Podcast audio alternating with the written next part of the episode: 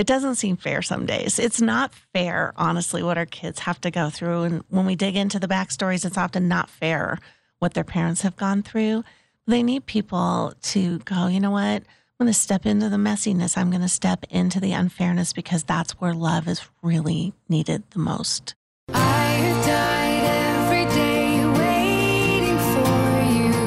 Welcome to Adoption Now, sharing real stories of the joys and challenges of adoption. Now, here's the host of Adoption Now, April Fallon. Hey, welcome to Adoption Now, telling your adoption story. I'm your host, April Fallon. We are so glad you turned into our podcast. We are dedicated to telling adoption stories. My husband and I have four adopted children. When we started the show, we only had three, and eight months ago, we got a surprise baby. Malia Kate is the biological sibling to our daughter, Vivi. That was not an easy adoption, and next week, Noah and I will be sharing that full journey. Malia is a gift from God, the best baby. She is filled with joy, and she is 100% worth all we went through to bring her home. But we could not have done it without Nightlight Adoptions. Today we have the social worker who helped us bring Malia home. Megan Nally from Nightlight joins us. Welcome to the show, Megan. Thank you for having me. It's so good to see you again. It is good to be back. Can you believe it's been eight months? That has gone by so fast. You didn't think we were going to get her, did you? it was an interesting journey. It certainly was, as most adoptions are. And that's why we tell these stories so that people understand what a family goes through to bring home a child. And even after they bring home the child, what they have to go through in that attachment period.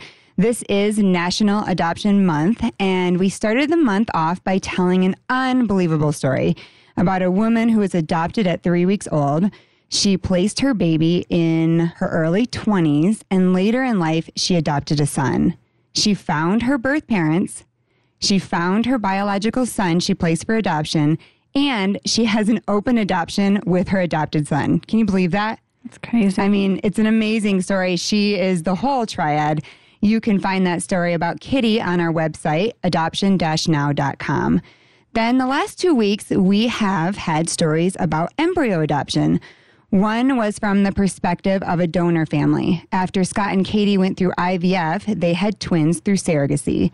They felt complete, but had two healthy embryos that they donated to an adoptive family who carried those embryos full term and had twins.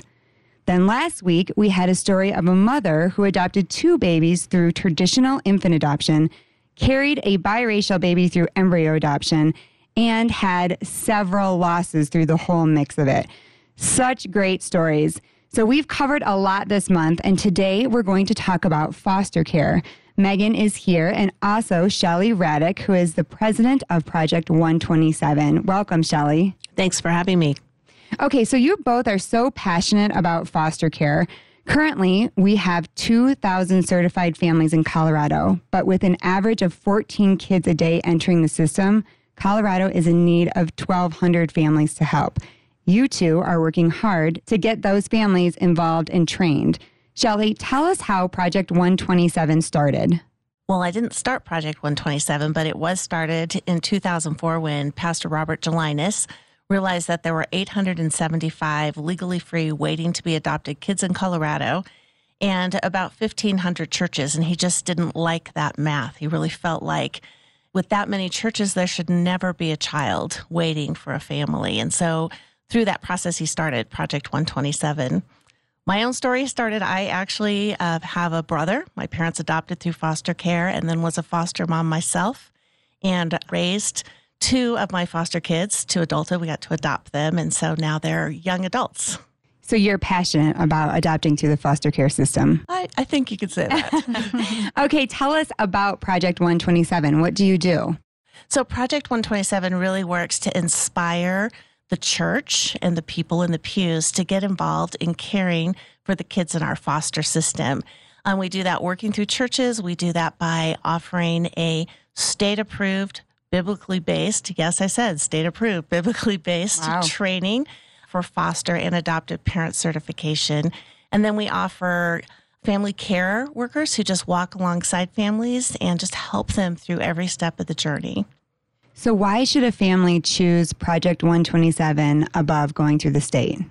Well, I think uh, one thing that we offer is that before you decide kind of what path you're going to go, you can go and get information. You can actually get trained and then decide what path you want to take. So that's one big one. I know for me, uh, we were exploring, and the first thing you do is just go to this big, you know, they're like expecting you to move forward. So it was a little intimidating. Second thing, I think um, there's a lot of extra care. So you have a whole layer of people that are experienced in helping you through the journey. And the third thing is that biblically faith based. So that means that we don't just prepare you with the state requirements, but we also help you grow in your faith and also grow in your capacity to love the children and their families involved in foster care. That's great. Megan, tell us your involvement in foster care. Yeah, so I manage Nightlight Christian Adoption's foster care program. So we certify foster and foster adoptive families. Okay, so why would I choose an agency mm-hmm. again and not just go through the state? So I would say a big difference of going through an agency versus going directly through your county is that we are able to work with all 64 counties in Colorado. When you decide to go through your local county, you can only be matched with children from your local county. Another huge benefit is again that support piece. We are your advocates through the process, and our goal is to connect you with resources as well as other foster and foster adoptive families in your community. Okay, I have to ask, do both of these programs, they work together, they're not competing. They're hand in hand. Are they expensive? No. so funny because people think of private adoption and international adoption and they put that same cost on adoption through foster care. And we tell families if you spend more than $500, you'll be the rare bird.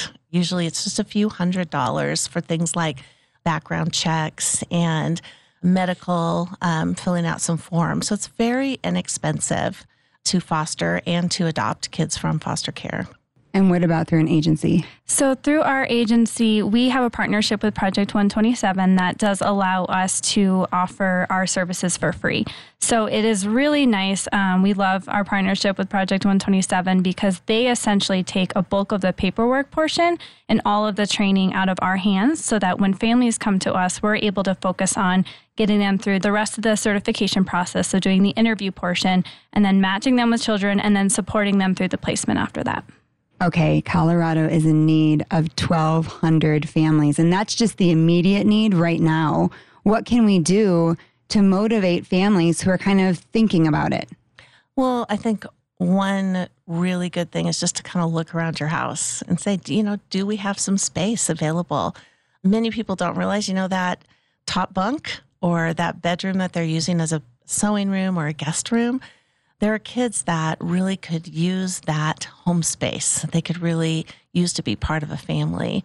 And I think just getting the word out, I think Megan and I both work hard at that. We're constantly going places and telling people about the need of our kids in foster care. These are great kids. We just had an event, we called them our hidden gems because underneath the trauma that they've experienced, there's that God created beauty in each one. And I think it's motivating to people to think about the fact that you could be part of getting beyond the trauma and uncovering the beauty, the gifts, the talents, the abilities that God's given those children. And I would also add, too, that everyone can play a role in foster care. It, it, doesn't mean that you necessarily have to start out by becoming a certified foster parent. There are so many volunteer opportunities out there as well. Um, we need respite care providers who are just going to provide temporary care for our children. And be able to give a family a break because caring for kids that are coming from traumatic backgrounds can be challenging. And so they need a break just as any parent does. There are other ways to get involved as well. Uh, we encourage families to build up a support system of friends and family that will provide them with meals when they receive a placement or do a quasi baby shower for them. And it kind of, it's a great way to get to know these kids and realize that they're just kids at the end of the day. This just makes me feel so motivated. But let's talk about respite care. What can I do as a adoptive mother to help in respite care? What does that even mean? Giving them a break like date night or the whole weekend or a week or what is respite care? Anything, anything in between. I mean, honestly, it could be that date night where you're just providing a couple of hours of care for that child, or you could become a certified foster parent yourself and be able to provide either weekend care or more long term than that. The nice thing about that is sometimes foster placements can last upwards to a year, sometimes a couple of years. And so, if you kind of want to get your toes wet, becoming certified and just providing respite is a really great way to get involved. What do I have to do to become a respite parent? Is that what it's called? Respite parent? Or respite care provider. Okay. You, you know, really, it depends on how far you want to get your toes wet because you can do just a few hours in the child's home um, without much more than a background check. But if you want to do longer, like a weekend or a couple weeks while the family goes on a vacation, then you need to get certified as a foster parent. What would you say to somebody right now who is thinking about it, but the trauma piece is overwhelming to them? They're afraid of what trauma looks like. Well, I would say they're right. Trauma is a big thing, it's scary. But it, it's also something that with training, you can really help a child work through. And we don't just throw you in uh, with a child that's been traumatized without giving you some really great trauma informed training. So, tools and tips for building relationship with that child and understanding of the behaviors that come out of trauma. So, you get a lot of great training before you step in. And I think that's where respite care comes in too, because you also can get some experience with kids who've experienced trauma while you're providing respite care for other families. I would add too that during the process as well, we would continue to provide support to the family. So it's not just you go through your pre certification training and we let you go. Throughout the process, we as a foster care agency, we are required to visit our families on a monthly basis we tend to talk to our families on a much more regular basis than that as well. But we continue to provide services to the family, support, um, that encouragement, and those resources so that even after a child is placed into your home, you're not on your own. Okay, so Project 127 is doing the training, and you, as an agency, Nightlight, is placing the child. That's correct. Okay, so if I was interested in foster care, could I tell you this is what my family is looking for. This is what we can handle. Or in foster care, is it kind of like you get what the need is? You definitely take some time to think about what could our family handle? What's our capacity? Where do we have bandwidth? And for the most part, you know, we're going to honor that. And the nightlight will honor that. We're not going to place you with a child that's beyond your capacity to care. We want you to be successful because we want that child to be successful. I will say though, and, and, I think Megan agrees, we'll also try to stretch you a little bit. Mm-hmm. So if you come saying, hey, we could only take babies, we might say, hey, have you thought about a two year old? Or if you say only five year olds, you know, could you think three to seven?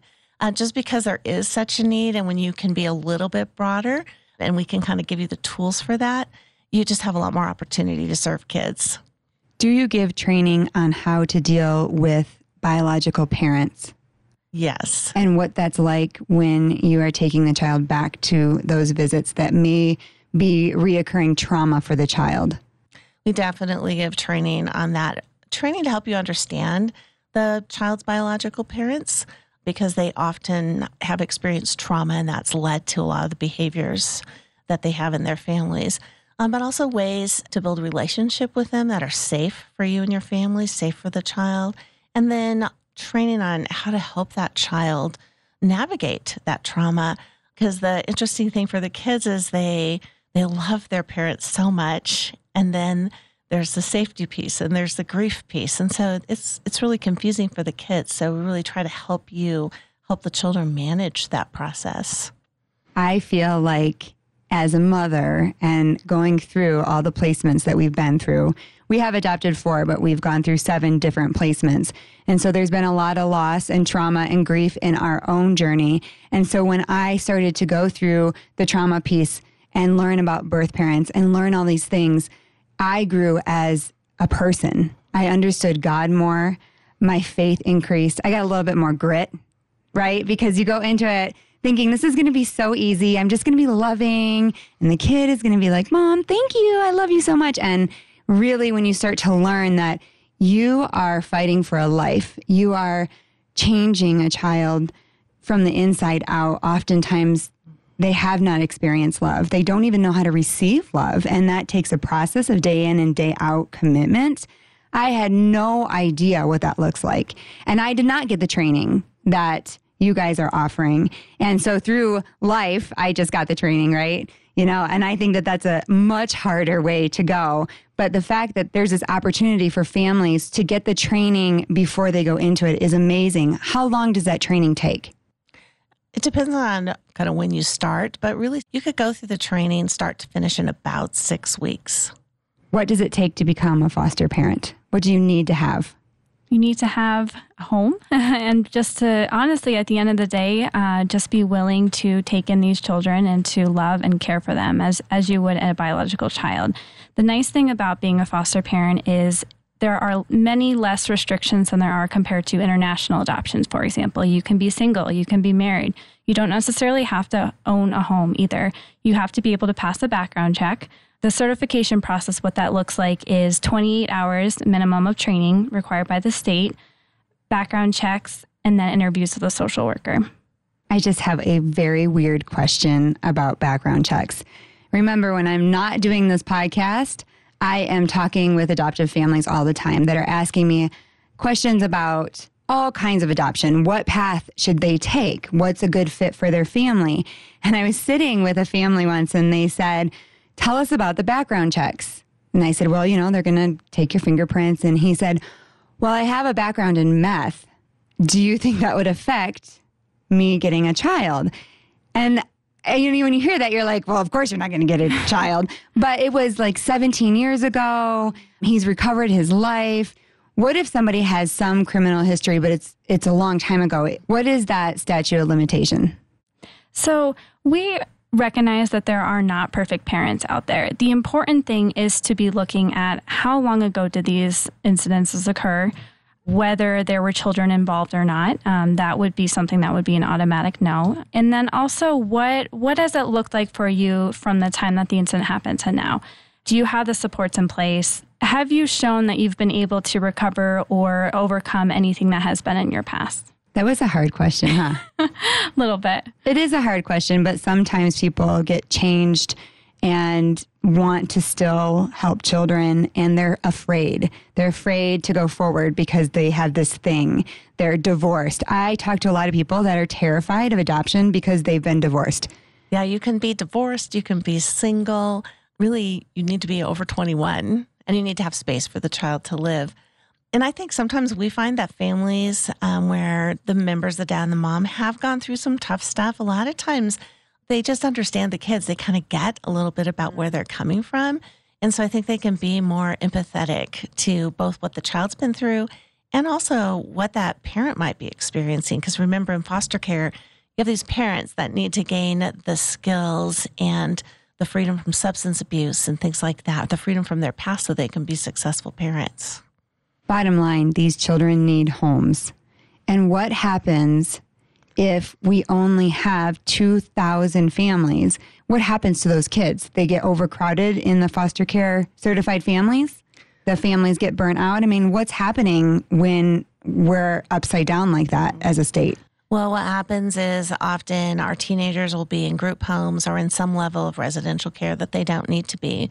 We have situations where uh, children have to be moved out of their county away from the services, um, not kind of in their own neighborhoods. And so we also have like we had some families that really only wanted school age kids and ended up taking several babies just because there was a need for people who take a baby right from the hospital for a while.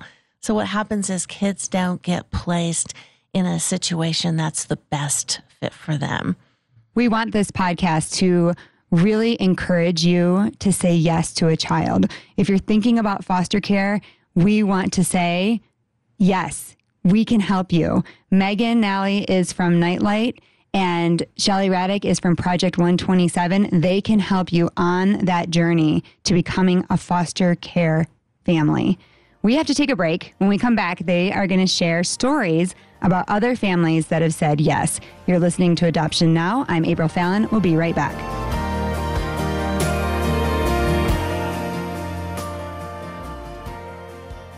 Hi, this is April, the host of Adoption Now, telling your adoption story. We currently have over 60 adoption stories about infant adoption, international adoption, foster to adopt, and embryo adoption.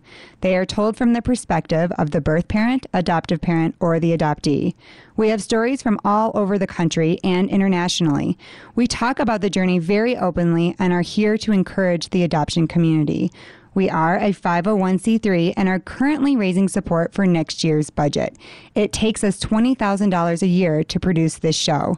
Help us keep it going and take it even further. You can donate on our website, adoption now.com. And remember, all donations are tax deductible. Help us give adoption a voice.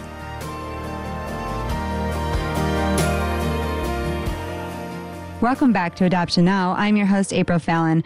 We're talking to Megan Nally from Nightlight Christian Adoptions and Shelly Raddick from Project 127. They are telling us about foster care. This episode is dedicated to the promotion of foster care, helping Colorado get families that are certified to take in children. It is said that there is an average of 14 children a day in Colorado that are going into the system. Is that true? That's true. Unfortunately. That is heartbreaking. Yeah. So we have 2,000 families and we are in need of 1,200 right now. Yep. What would you say to a family that is thinking about it? Find out more. Just start the journey. Just take the first step and go, okay, what is this all about? Go to an info night. Ask someone questions. Just take that first step and find out a little more. Second thing, find somebody who's doing it. You know, find another foster family, go to a foster adopt support group and get to know the families and the kids involved because I think you're going to be really surprised about yes, it's hard and there's a lot of trauma, grief, and loss, but it's also incredible to watch the kids just go from really being sad and, and really not connecting and making eye contact to looking you in the eye and laughing at you and you see these big smiles. It's amazing.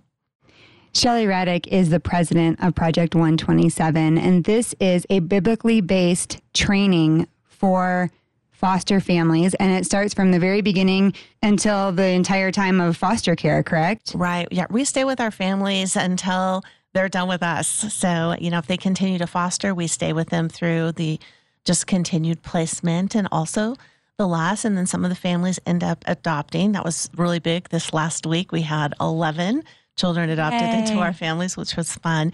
And just as long as they need help, because even post adoption, as you know, and as I know as an adoptive mom, we still need supports. We do. And oftentimes, that's the downfall of agencies is you get your baby or get your child and then they disappear. And they're not there to answer those questions and have those conversations about the struggles that you may be having. And it doesn't mean that it's not worth it. Megan talk to me a little bit about nightlight and what you guys do for foster care families because i know you do foster to adopt but mm-hmm. you also help families get started in foster care in general Yeah, so the certification process is the exact same for foster or foster adoptive families. And for foster families, a lot of times it just means that we end up working with them for a little bit longer. Just like Shelly said, we are with families for as long as they need our support, but we are required by the state of Colorado to visit our families on a monthly basis. And we do a really great job at trying to connect our families to each other too. We put on uh, different monthly events, such as a women's coffee date, to connect these families because at the end of the day, your support system is so crucial in this process. So we really try to connect our families to those individuals, to the resources around them in order to have a successful placement. I will say I had Megan in my house so much and I dearly love her. I would encourage you all, if you're thinking of foster care, have Megan come do everything because she's kind and she's loving and you're telling her a lot of personal information as she's doing your home study. And she's just very sweet about everything and very encouraging. And I felt when we were going through so many different things and so many different struggles that she was a great support to our family, that she was always gracious. And she kept saying, We're not looking for perfect families. Mm-hmm. You don't have to be perfect. And you know, I think that That is a really crucial thing about working with Project 127 and working with an agency is that unfortunately at the end of the day the state is overburdened. They have way too many cases on their caseload. And so what we are in the fortunate place to be able to do is to walk alongside these families and be more of that emotional support for them, that they have a person that they can call when their child is struggling with those sensory things or just whatever that support needs to look like. We are able to be that person for them that they are able to call at any time. I would add, we not only are there for them, but we encourage them and help them to build their own support system. So, part of our training, all our families have to bring at least four friends and family members to four hours of training Really? how to support them. So many of them bring 15 or 20 people. And so we encourage people to build the system within them, then connect with foster adoptive families through support groups and care groups. And so I think Nightlight and Project 127, we we believe so strongly in the fact that foster and adoptive families need to be surrounded by communities that really get them and that really care. It takes a village to raise a child. I agree. I agree. And with adoption, even more. When you have a mother say, Oh, I get it, on your hardest day where you feel like you're not connecting or you're just tired, and she says, Oh, I get it. Oh, let me tell you a story. And it just encourages you. It makes the world of difference. Let's talk about those stories. Shelly, you have a great story for us. Oh, wow. You know, we have a family that just finalized this last week. Little boy, um, he is just over a year old. They stepped in oh, about four years ago. They wanted to grow their family through adoption. They decided to go the foster care route. And through their training, they also realized and learned um, that they had opportunity to love and care for their foster children's parents. So they're placed with a little guy, loved him, two years old. He was with them for about a year, and they got to meet his father and realized here's a man that needed love as well. And they walked alongside that man and really helped him reunify with his son, became godparents, got to do childcare, really stay in the child's life. Just a few months later, they found out that the child's mother had another baby, and that's when they just adopted. So, one thing I love is at their finalization this week, Big Brother was also there. So this kiddo now, this little one has great adoptive parents. He gets to see his brother and his biological grandmother. And there's just this just this amazing story of redemption and family connections that this little guy has. Hmm. Megan, do you have a story? You know, it's funny. Mine is very similar to that one. And, you know, I think that that is one of the beautiful things about foster care is that whether the child is reunified with their biological parents, you get to be a part of this redemptive story. When the child is able to be adopted, you are able to walk with that child through the rest of their lifehood. And so there's so many beautiful stories in foster care. We had a family that came to us and they specifically wanted to adopt. And the more we talked to them, they started to realize the huge need that we have for foster parents specifically that are willing to take in children where we don't know the outcome of the case yet. And so they kind of took that leap of faith and decided to foster a couple of children, and those children were able to be reunified with their biological mother, and they have maintained those connections with her today. And then they were placed with another sibling group, and these children they are going to be able to adopt. And so they've been able to meet the biological mother for these children, and she actually decided to choose their family when she had another baby. And so not only did they end up being able to adopt the baby that they were always kind of desiring to do so, but they've been able to impact and be a part of so many other children's lives too. If you don't mind, I'd love to give a shout out to those people who are getting towards the end of their active parenting years, getting towards empty nest or maybe empty nesters. We have a family that adopted about nine years ago. Their kiddos now have gone on to college, realized they had bedroom space available.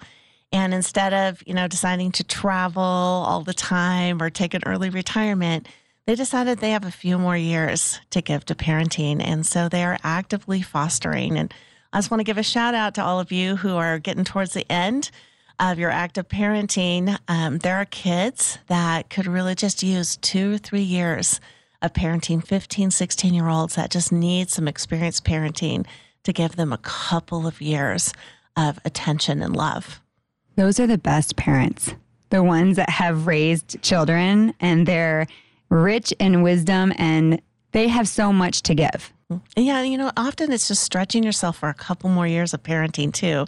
Uh, you don't, as a you know, almost empty nester, have to take an infant. You can take a teenager and really make a great difference in that child's life. I'd also like to point out too that one of the things that I hear a lot from families is they don't want to pursue foster care because they're afraid they'll get too attached to children. And I think that kind of misses the point a little bit. Families that end up fostering, it's not as if they have this unique ability to not get attached to these children. They absolutely get attached to them. But at the end of the day, the sacrifice of that child experiencing love, learning how to trust an adult again, far exceeds any sort of pain that that family is going to feel if that child is reunified with their biological parents. I love this show because I get to learn all the things I didn't learn in the journey. And one of the things that makes this show so emotional for me is we did try to adopt through the foster care system. It was kind of thrown at us. A woman was trying to give her baby up for adoption. We were connected with her and we brought our agency in. Our agency was only private infant adoption, so they really didn't have any training for us besides what was required by the state. They were not a great support to us during the process because they normally did not work with the state. So they didn't have great advice as we were going through all these hoops. She ended up changing her mind. We were at the hospital with the baby because she gave the baby to us very sick. And once the state came in, the state was saying, well, she signed the paperwork. The mom came back. There's nothing we can do. And there was no one there to support us. They said to us, if this goes through as an adoption, it's a failure on our part because the mom is wanting this baby back, but she's abusing the baby. It was a mess. And we had no one. We just talked to our family. And of course, when you talk to your family, they're like, this isn't right we've got to do something. Well, that's not helpful because they don't really know the laws or what we can do. And so when a family goes into a situation that just is unexplainable, and they can call you Megan or they can call you Shelly and all the people that work at Project 127 and they can say, What do we do? What's best for the child? And how do I love this birth parent? I had zero training on how to love a birth parent. I knew with infant adoption how to write a birth parent letter, but that's totally different than sitting face to face with somebody who is struggling with many different things besides just losing their child. And I had no idea how to reach out to her and what to say to the social workers. It was a mess. The child ended up staying in the foster care system for four and a half years. So for me, when I hear what you guys are doing to help support families, it changes my mindset on foster care so much and changes my mindset on getting involved in something that could be messy because it's not about my life or my comforts. It's about giving more of myself and looking around, like you said, Shelly, and saying, what do I have here that could benefit another person, another little person? you know, I think this idea that foster care is messy is is so true. And I just want to echo what Megan said is people go into foster care knowing that it's going to hurt, knowing that they're going to love this child like crazy. We've got a family right now that's had a little girl place with them for a year since she was just a couple days old. They love her like crazy. And, you know, they're willing to work on the redemption of her family, not just her life, but of her whole family they don't know. It doesn't seem fair some days. It's not fair, honestly, what our kids have to go through. And when we dig into the backstories, it's often not fair what their parents have gone through. They need people to go, you know what?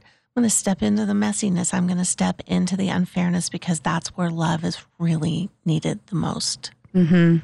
And the education piece on bringing more than just the child into your family, oftentimes you bring everybody into your family. And, and that doesn't mean that it's unsafe. I mean, you know what you can do. But I have heard so many stories about a family that brought home a little guy or a little girl and then met the extended family, like you said, and they became one family. And actually, the parents signed off on the child to allow the child to be adopted because they didn't feel like they were being judged or the baby was going to be taken from them, they felt like they were a part of something and they were able to release then.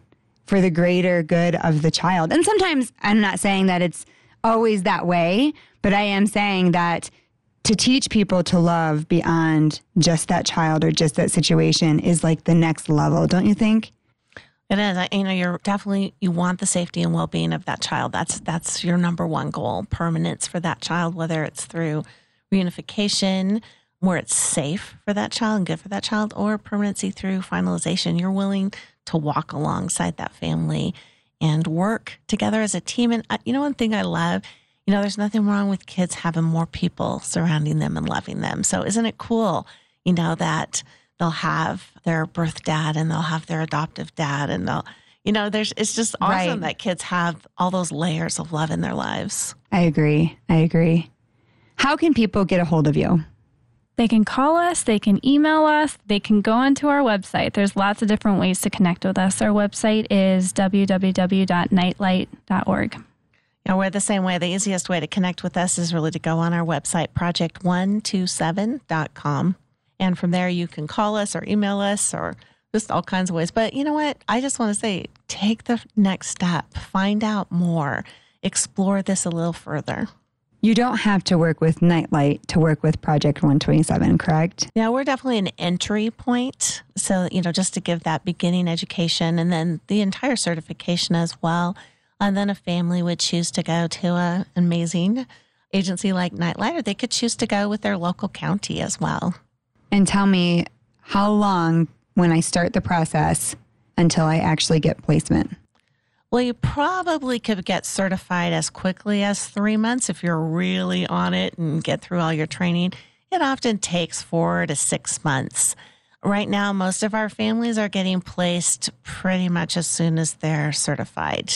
There's not a lot of waiting unless you just have, you know, just a really kind of tight band that you're able to serve. And when I get the call for a child, I have the choice to say yes or no. That's correct. You know, you, we would encourage you to kind of run down your list of things you've said. Hey, this is what we can handle, and make sure this child's a good fit for you. Yeah. And I would say, too, that as an agency, we're the middle point between a family and the county. And so if there is a specific age range or certain behaviors that you know are going to be an absolute no for your family, we won't even call you about those children. We won't put you in that situation where you have to say no. Thank you so much for being here. Well, thank you, thank April, you. for raising awareness. Thank you for the work you do to promote foster care and to train our families in a loving, gracious way.